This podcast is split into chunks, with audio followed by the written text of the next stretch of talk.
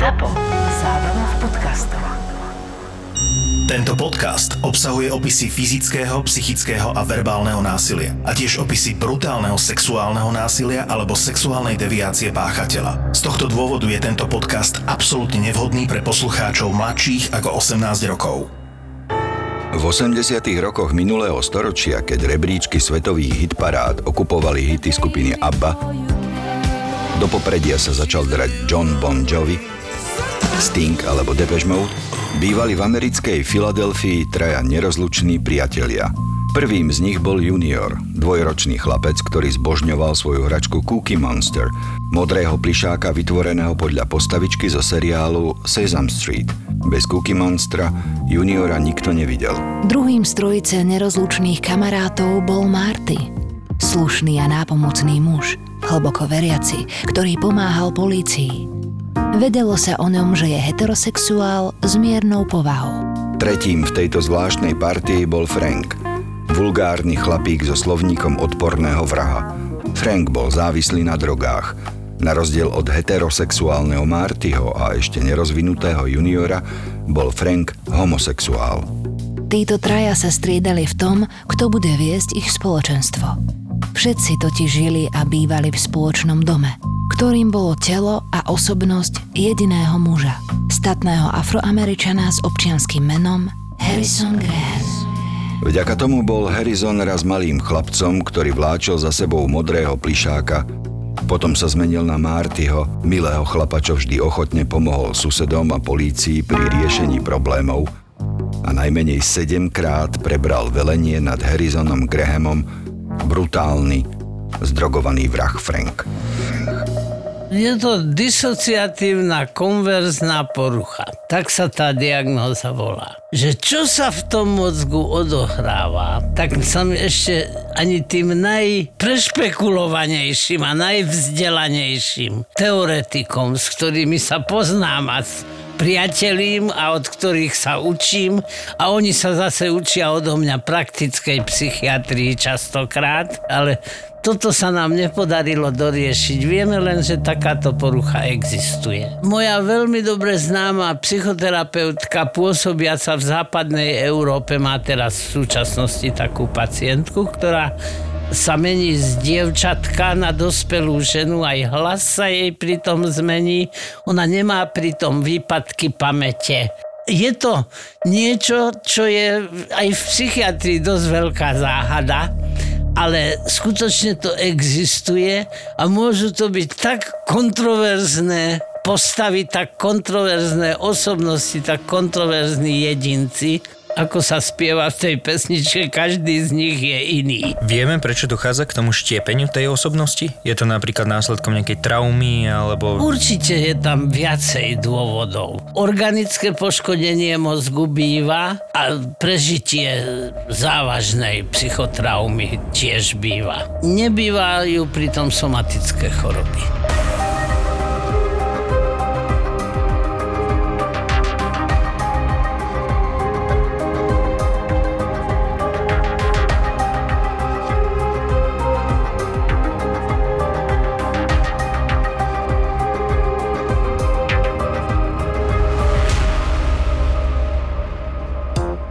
Bytový dom na Cecil B. Moore Avenue v severnej časti Filadelfie mal rovnako zlú povesť ako celá oblasť, ktorej stál. Vládli tu iba chudoba a drogy. Smrad, ktorý sa šíril po celej štvrti, už ako si patril k jej koloritu. Ale puch, ktorý sa šíril z domu uprostred ulice, bol neznesiteľný aj pre inak otrelých obyvateľov. Pravidelne volali na políciu a hlásili, že toto sa už nedá vydržať a prosili, aby policajti zasiahli.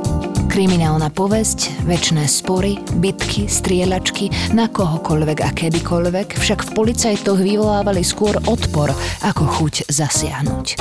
Keď však po niekoľkých mesiacoch prijímali stále nové a nové sťažnosti a žiadosti o zásah, Keď to bolo už aj niekoľkokrát denne, ujal sa vedenia akcie dôstojník miestneho zboru Pete Scalatino a spolu s pár ozbrojenými mužmi nabral odvahu, aby vstúpil na horúcu pôdu Cecil B. Moore Avenue. Hneď po príchode všetci susedia ukazovali na dom uprostred ulice a potom byt na konci chodby, ktorý si od roku 1983 prenajímal mentálne zaostalý statný afroameričan Harrison Graham. Harrison sa narodil koncom 50. rokov ako najstarší z piatich súrodencov. Už v 12 rokoch mu diagnostikovali mentálne postihnutie a kvôli problémovému správaniu strávil takmer celé detstvo a junácky vek v sociálnych zariadeniach.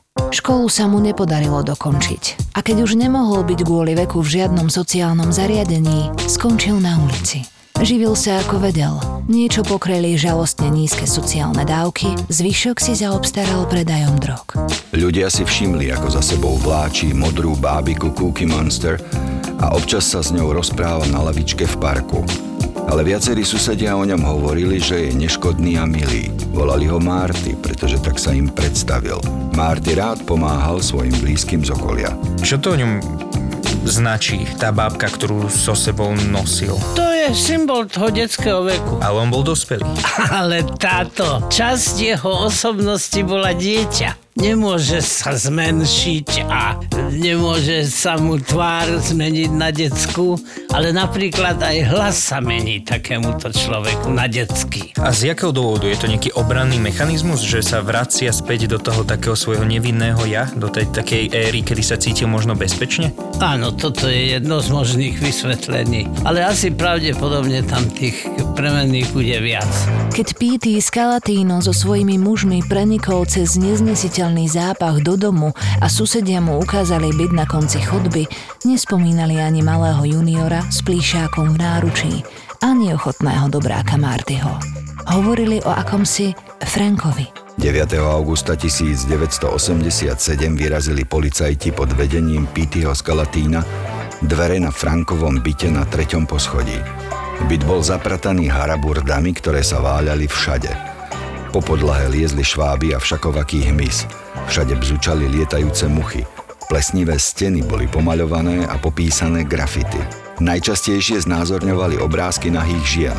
K obrázkom niekto dopísal vulgárne nadávky na adresu týchto žien. Na konci bytu boli zamknuté dvere do spálne. Aj okolo nich bzučali muchy. Veľkým tlačeným písmom bolo do dvier vyrité meno Marty. Jeden z policajných dôstojníkov najprv opatrne nakúkol do izby cez kľúčovú dierku. Kolegom povedal, že vidí na posteli ležať nejakých ľudí, presnejšie, že vidí ich nohy. Pre istotu zavolali policajti posily, nechceli sa dostať do neplánovanej prestrelky s niekým za dverami. V tejto štvrti sa to už stalo mnohým hliadkam. Zásahovú skupinu, ktorá prišla na pomoc, viedol detektív Charles Johnson. Nariadil dvere vylomiť. Chlapi v ochranných odevoch vtrhli do spálne a v zápäti začali kašľať a dusiť sa z nesmierneho zápachu, ktorý ich ovalil. Viacerí zostali v šoku. Nepomohol im ani tréning na zvládanie kritických situácií.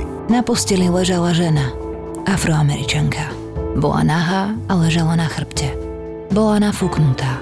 Rozklad sa začal už pred nejakým časom. Na zemi vedľa postela ležalo ďalšie telo. Aj to bola žena. Rovnako ako tá na posteli, bola mŕtva už nejaký čas. Zásahový tým zavolal ďalšie posily. O 15.45 sa k ním pripojili analytici z forenzného oddelenia. Začali s prehľadávaním ostatných častí domu a prilahlého okolia. Prvou otázkou, na ktorú hľadali vyšetrovatelia odpoveď bolo, či ide o miesto vraždy, alebo či sú obeťami ženy, ktoré spáchali samovraždu. Napríklad tak, že sa predávkovali drogami. Odpoveď im zápätí dal nový nález. Pod odpadkami v byte objavili ďalšie pozostatky ľudského tela. Bola to už takmer len kostra, ktorá musela byť v byte uložená dlhý čas. Technici začali opatrne rozhrabávať kopu odpadkov. Hľadali ďalej. Pod prvými pozostatkami mŕtvych a ďalšou kopou odpadkov našli ešte jedno telo zabalené v bielej plachte. Pod nánosom smeti a odpadkov bez prístupu vzduchu bolo takmer mumifikované. Ďalšie telo našli vyšetrovatelia medzi dvoma matracami. V tomto prípade neboli schopní určiť na prvý pohľad pohlavie obete. Až neskôr sa ukázalo, že to bola tiež žena. V poradí šieste pozostatky ľudských obetí našli vyšetrovatelia napchaté v skrinke pod drezom plnej odpadu a kuchynských zvyškov. Kým hľadali, zvečerilo sa. Zhoršilo sa počasie aj viditeľnosť a tak sa policajti rozhodli byt, dom aj okolie zapečatiť a pokračovať v prehľadávaní až na budúci deň. 10. augusta, hneď ráno, našli na streche domu ďalšie, v poradí 7. pozostatky. Nebolo to však celé telo. Vyšetrovatelia identifikovali len časť ľudskej nohy a chodidla.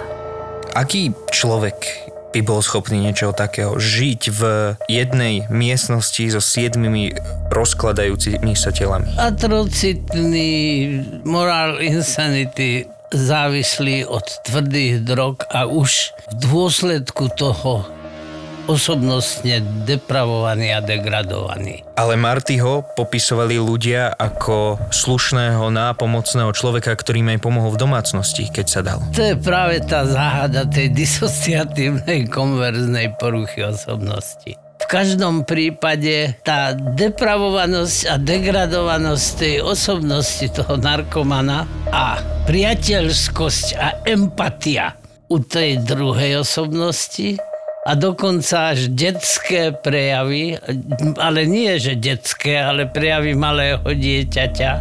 Väčšina z nás si ani nepamätá na obdobie, keď sme mali dva roky. To je záhada, ktorú neverím, že sa nám podarí počas tejto analýzy vyriešiť. Čiže ten, čo tam žil s tými mŕtvolami, nebol ten istý človek, ktorého poznali tí susedia, ktorým pomáhal. To bola iná časť jeho osobnosti, ktorá bola úplne nezávislá od tej nápomocnej, to dobrej. To bola iná osobnosť. To je naozaj ako keby boli traja ľudia v jednom tele.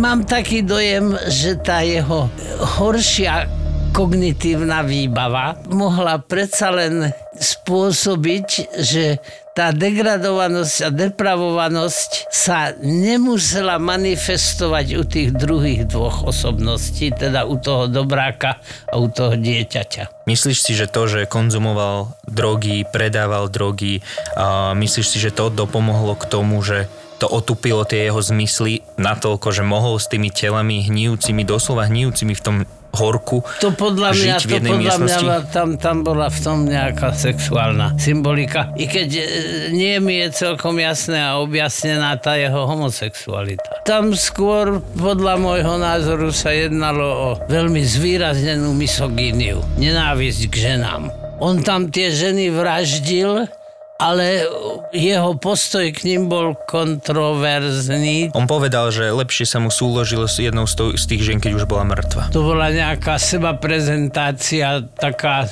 on bol, Nazvime to šaržou. On bol s najväčšou pravdepodobnosťou na začiatku začal ako bisexuál s tým, že jemu sa potom tá osob, osobnosť roztrieštila a každá tá jedna osobnosť získala určitú tú kvalitu. Pretože to, uvidíš Toto ďalej... je veľmi odvážna teória, ale neopovažím sa ju zase celkom vylúčiť. Tá jeho matka, ona bola strašne nábožensky založená a ona vedela, že on žije na ulici a jeho zobral pod svoje krídla taký pasák, ktorému pomáhal, predával drogy a s ním udržiaval milenecký pomer s tým pasákom. A toto keď sa dozvedela jeho matka, tak sa ho pokúšala veľmi stiahnuť z tej ulice, aby začal žiť trošku normálnejšie a ja si myslím, že pod tlakom toho, že vlastne s tou matkou dochádzalo k takýmto potičkám rôznym. V kombinácii teda s tým jeho nízkym intelektom a tým jeho mentálnym postihnutím došlo k tomu rozštiepeniu. Kontroverzný a tak... vzťah s matkou pobožnou, ktorá sa ho snaží ubrániť pred smrteľným hriechom, ktorý v očiach pobožného kresťana je smrteľný hriech homosexualita on asi pravdepodobne, aj keď bol bisexuál, tak ten homo inštinkt, homo pud bol silnejší. No a ešte k tomu bol to tými drogami degradovaný a depravovaný. Podozrenie okamžite padlo na majiteľa bytu na treťom poschodí, kde sa našla väčšina pozostatkov. Chvíľu na to priniesli média fotografiu Harrisona Grahama, ktorého ľudia z okolia poznali aj ako Martyho alebo Franka. Harrison totiž zmizol – jeho sused vypovedal, že ho videl bežať dole požiarným schodiskom s fľašou vody nejakým oblečením narýchlo zbaleným do igelitky a že videl, ako si spolu s tým niesol aj modrú plišovú bábiku Cookie Monster. Inak sa po Harrisonovi zľahla zem. Napriek širokej medializácii o fotografii a prehľadávaniu miest, kde ho občas videli, neviedlo pátranie k dolapeniu. Medzi tým sa začalo s overovaním totožnosti obetí, ktoré sa našli v byte a na streche domu. Jedna z obetí mala prezývku Kúky. Identifikoval ju jej manžel. Pán Metis poznal tričko manželky Mary Jeter, ktoré mala na sebe. Kúpil jej ho ako darček. V nasledujúcom týždni sa prihlásil ďalší manžel, ktorý už dva roky nevedel nájsť svoju nezvestnú ženu. Jeho obavy, že je jednou z obetí, sa potvrdili. Sandra Gervinová kontaktovala políciu s tým, že jej spolubývajúca si išla kúpiť drogy k Harrisonovi a odvtedy ju nevidela. Aj jej podozrenie, že priateľka je ďalšou z obetí sa potvrdilo. Postupne polícia identifikovala 27-ročnú Cynthia Brooks, 25-ročnú Valerie Jamison, 36-ročnú Mary Jeter Metis, 22-ročnú Barbaru Mahony, 29-ročnú Robin de Chazor, 33-ročnú Sandru Gervin a 24-ročnú Petrišu Franklin. Spolu sedem nešťastných žien, ktoré niekto zavraždil. Pátranie po Harrisonovi však bolo stále neúspešné. Svedkovia síce opakovane hlásili na polícii, že ho videli v autobuse, v ubytovni, dokonca aj vo vývarovni pre bezdomovcov, ale kým prišli policajti na miesto, po Harrisonovi sa zľahla zem. 15. augusta vyšetrovatelia rozšírili pátranie na širšie okolie domu. V suteréne nedalekého domu našli ďalšie pozostatky, ktoré nápadne pripomínali spôsob, akým sa svojich obetí zbavoval podozrivý Harrison Graham. Telo bolo zabalené do deky a previazané elektrickým káblom. Pôvodný predpoklad, že ide o 8 obeď, sa však nepotvrdilo. Bol to trup a lepka ktoré patrili k nohe a chodidlu, ktoré pred niekoľkými dňami našli vyšetrovatelia na streche Harrisonovho bytového domu. 17. augusta 1987, 9 dní po tom, čo sa stratil a ušiel zo svojho bytu, sa ozval Harrison Graham svojej matke Lily. Bol hladný, vyčerpaný a nevládal sa ďalej skrývať. Matka svojho syna presvedčila, aby už ďalej neutekal. Prestal sa schovávať a aby sa radšej vzdal polícii ten vzťah už od detstva bol taký tou jej nábožnosťou a bigotnosťou deformovaný. Nie je tu žiadna zmienka o otcovi. Otec pravdepodobne bol opakom matky. Ona ich vychovávala ako slobodná matka. No áno, ale otec musel byť niekto, pokom on určité genetické informácie zdedil. Boli v prudkom nesúlade s, jeho, s jej výchovnými metódami a s jej výchovným prístupom dieťaťa v takej bigotnosti náboženskej. On sa bránil a tým dochádzalo zrejme medzi nimi ku kontroverziám a už v detskom veku asi pravdepodobne od tej matky aj ušiel, Každopádne v ňom stopu zanechalo aj to, ako ho ona vychovávala ako malé dieťa. Aj ako ho ona vychovávala, že takýto by mal byť, aj aký on v skutočnosti bol. To boli tie tri osobnosti v rámci tej disociatívnej konverznej poruchy osobnosti. I hneď po jeho zadržaní sa začalo zdlhavé vypočúvanie. Počas neho Harrison neustále opakoval, že je nevinný, že celá boli v byte už predtým, ako sa tam nasťahoval a že s ich smrťou nemá nič spoločné. Až po úmorných výsluchoch z nenazdajky prekvapil vyšetrovateľov, keď vyhlásil Tie ženy som nezabil ja, zabil ich Frank. Prvá vražda bola zrejme náhodná. Obeťou sa stala Harrisonova priateľka Robin de Chazor. Všetko nasvedčuje tomu, že ju zabil počas súlože. Uškrtil ju a potom ešte dobil na smrť. Podľa jeho vlastných slov, sex s ňou, kým bola naživé, ho až tak veľmi nebavil, ale po jej smrti to s ňou bolo oveľa lepšie. Keď sa napokon dostatočne ukojil s jej mŕtvolou, telo zabalil do deky a uložil na parapet. Nechcel, aby ju videli návštevníci, ktorí si k nemu chodili kupovať drogy. Konec koncov väčšinu svojich obetí k sebe Harrison zlákal na drogy. Chcel od žien, aby mu za ne zaplatili sexom. Pri súloži ich však častokrát zaškrtil alebo ubil. Neskôr sa vyjadril, že ho vždy šokovalo, keď sa ráno po sexe zobudil a v posteli našiel vedľa seba mŕtvu ženu. Keď však šok ustúpil, zvykol sa k mŕtvolám vracať a súložiť s nimi. To, čo mu právnickej terminológii hovoríme zneúcťovanie mŕtvoly, teda súlož s mŕtvolou, to je taká špeciálna odroda sadizmu. Náš už, už tu prezentovaný ľupták mu vadilo, keď ním znehybnená obeď sa pohla, pretože to sexuálne dráždenie a sexuálna stimulácia v nej e, vyvolala to, čo je súčasťou sexuality, takže jemu to vadilo. On mal po ruke kameň, ktorý mi ju úplne znehybnil, dal jej po hlave, že stratila vedomie a potom z ňou súložil. Lupták. Zvláštna odroda sadizmu, dalo by sa povedať. V tomto prípade ide teda o nekrofíliu. Áno, nekrofília. A právnici hovoria zneúctenie mŕtvoly. On hovorí, že ho to vždycky ráno prekvapilo, že vedľa neho leží mŕtva žena. No tak áno, lebo bol svetovaný. To není preto, že on vtedy nie je privedomý, keď koná, on je privedomý. Len má palimpsest, neuložilo sa mu to do pamäti. Pretože ten spánok zdrogovaného alebo alkoholom omámeného v ťažkej ebriete jedinca mozog nepracuje tak, ako by mal pracovať a napríklad takýto človek nemá sen. Keď není sen, tak sa neukladajú pamäťové stopy z predchádzajúceho dňa. Aj napriek takýmto výpovediam Harrison odmietal akúkoľvek vinu. Počas pobytu vo vezení raz povedal zmes zdanlivo nesúvislých vied. Moja mama povedala, aby som si prečítal Bibliu. Peklo nemá miesto pre hriech. Ale on robil tieto veci. Milujem svoju Bibliu a nemám v sebe miesto pre takéto veci. To on robil tieto veci. Tieto výroky akoby popisovali, že okrem malého juniora, ktorý so sebou všade nosí modrého plíšiaka, žijú v Harrisonovi ešte dve ďalšie osoby. Jeden dobrý, vždy nápomocný sused Marty a druhý, nebezpečný drogovo závislý vrah Frank. Tejto tézy o rozštiepení osobnosti sa chopil pri obhajobe Harrisonov právnik.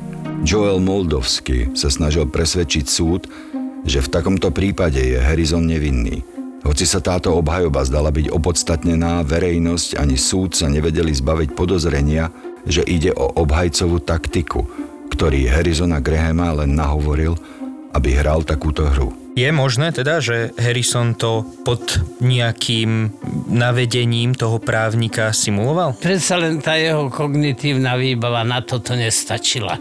Takže tú, túto teóriu, i keď som sa ňou zaoberal a zaujala ma, tak som e, zamietol v priebehu ďalšej analýzy celého príbehu. Čo sa týka toho rozštiepenia, tak ja osobne si myslím teda, aj sa to píše v tých rôznych uh, článkoch a je to verzia vlastne toho právnika, že k tomu rozštiepeniu malo dôjsť, keď bol on taký 14, 15, 16 ročný pod vplyvom teda tej matky. A rozštiepil sa teda na tri osobnosti. Zo začiatku dve. Jedno bol pred matkou, druhý bol na ulici. Pred matkou bol teda ten uh, Marty, taký bohabojný, uh, heterosexuálny, lebo toto bolo niečo, na čom tej jeho matke záležalo, že aby bol heterosexuálny, aby teda doslova podľa jej slov nehrešil na ulici a vtedy nebral drogy, vtedy bol čistý, uh, slušný proste občan. Ten druhý bol Frank, ktorý, to bola jeho osobnosť vlastne, s ktorou on vystupoval s tým pasákom, o ktorom som hovoril, ktorý ho vlastne na tú ulicu dostal a ktorý ho učil predávať drogy a s ktorým vlastne on udržiaval milenecký vzťah a toto bola osobnosť, v, ktorá bola homosexuálna, údajne. S tým ale, že ak by sme išli touto verziou, tak ten uh, Frank bol homosexuálna osobnosť, ale ten Marty ako heterosexuál by bol zároveň aj nekrofilnou osobnosťou. A to je tá slušná osobnosť, ktorá je heterosexuálna, nie? V každom prípade to bol mix genetických informácií, ktoré on zdedil po matke a po otcovi. Po otcovi musel zdediť tie negatívne genetické informácie, agresivitu, sexuálnu deviáciu, bezcitnosť, citový chlad. Po matke zdedil empatiu, A teraz tieto dve charakteristiky osobnosti sa tak neznášali, že teraz naozaj teraz som na veľmi tenkom mlade a teraz prednášam hypotézu, ktorá nie je ani v učebnici uverejnená. Tam boli dve osobnosti, ktoré boli tak nekonzistentné a tak nezniesli jedna druhú, že sa prelínali do doktora Jekylla a Mr. Hyda. No a potom je tu ešte ten malý chlapček, ktorý vlastne veď on, ona ho vychovávala sama, jedna bohabojná a zrejme empatická žena, ale jedna osobnosť ju zbožňovala a druhá osobnosť ju musela nenávidieť. Takže v nich zabíjal tú svoju matku. Myslíš si, že k tomu rozštepeniu tých osobností mohlo dopomôcť aj to, že on vlastne už vo veľmi skorom veku bral drogy a ťažké drogy a vo veľkých množstvách, pretože tam už sa hovorí, že mal no, nejakých 13, 11, prípade, 12, 13 rokov? V každom prípade tam bola jedna geneticky tak kontroverzne vybavená osobnosť, že asi pravdepodobne sa tá osobnosť musela disociovať a stať sa z nej jedna disociatívna konverzná osobnosť. Čiže drogy tu nehrali rolu?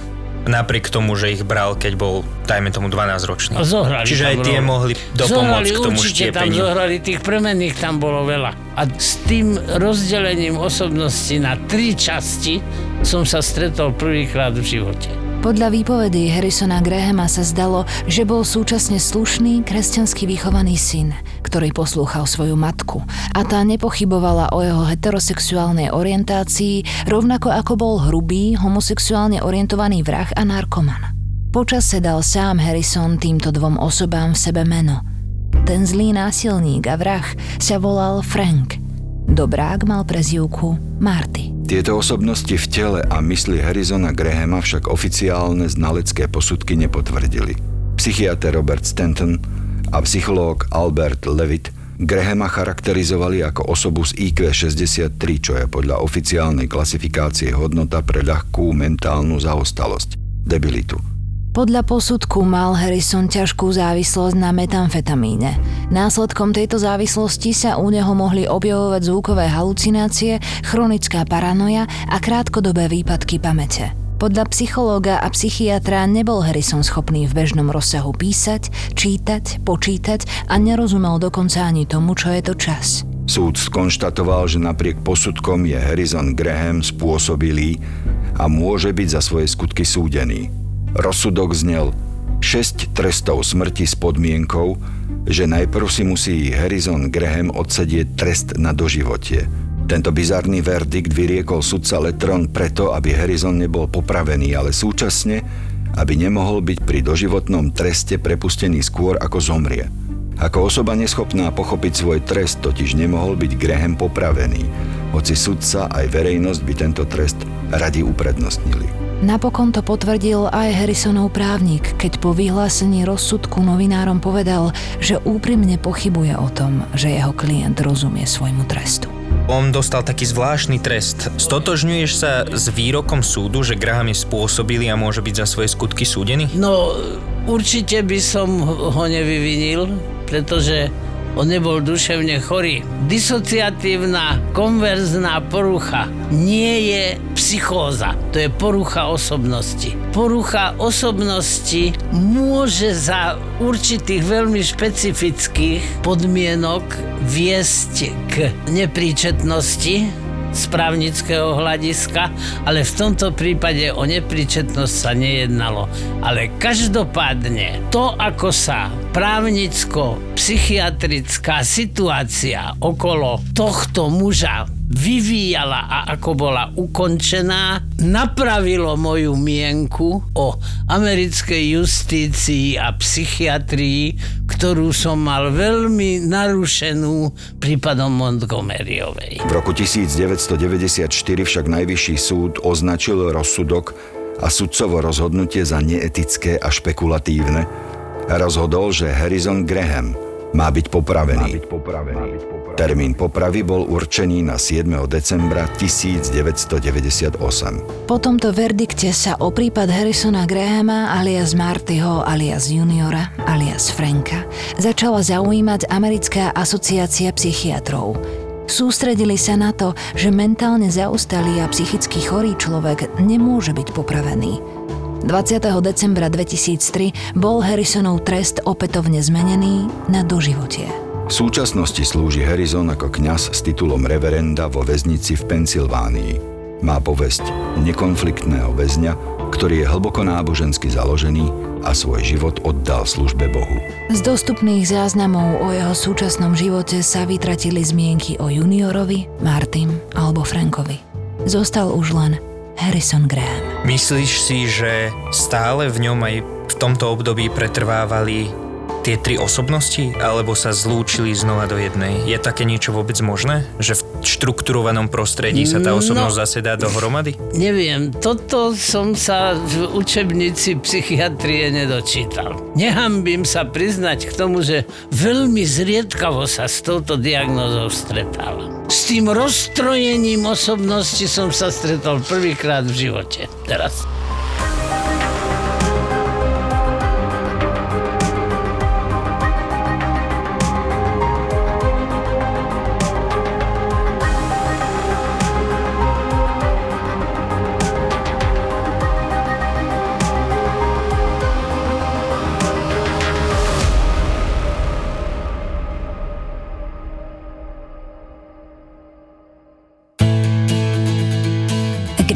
Chlapi baví u piva, není to vždy jenom o sportu a sexu. Videl som ťa zničeného a smutného jeden jediný krát v živote a to bolo na pohrebe tvojej ženy. Ne- Nedivím sa, to bolo strašné aj pre tých ľudí, ktorí ťa poznajú, pretože nikdy v živote si takú emóciu neprejavoval. Tam bol naozaj absolútne zničený človek. Kdežto sme sa videli potom, no nechcem keď či to bol týždeň alebo dva potom a prišli sme na návštevu, teda ako tiež sme prešlapovali pomaly, lebo ako, čo chceš, že? No a on klasicky, svojsky, ľubovsky povedal, že on to má už proste zrátané, pretože on má hore tú ženu, ktorá bude rozhodovať o tom, že či keď bude nejaká nová, tak sa mu postaví alebo nepostaví. Hej. Okay, A to, že ako v tomto prípade som vedel, že už je na dobrej ceste. Okay. Stejně jako se umí nezodpovědně ožrat, umí být zodpovědní, milující a občas překvapit. Fotroviny. Fotroviny. Zapo. Zábrná v podcastovách.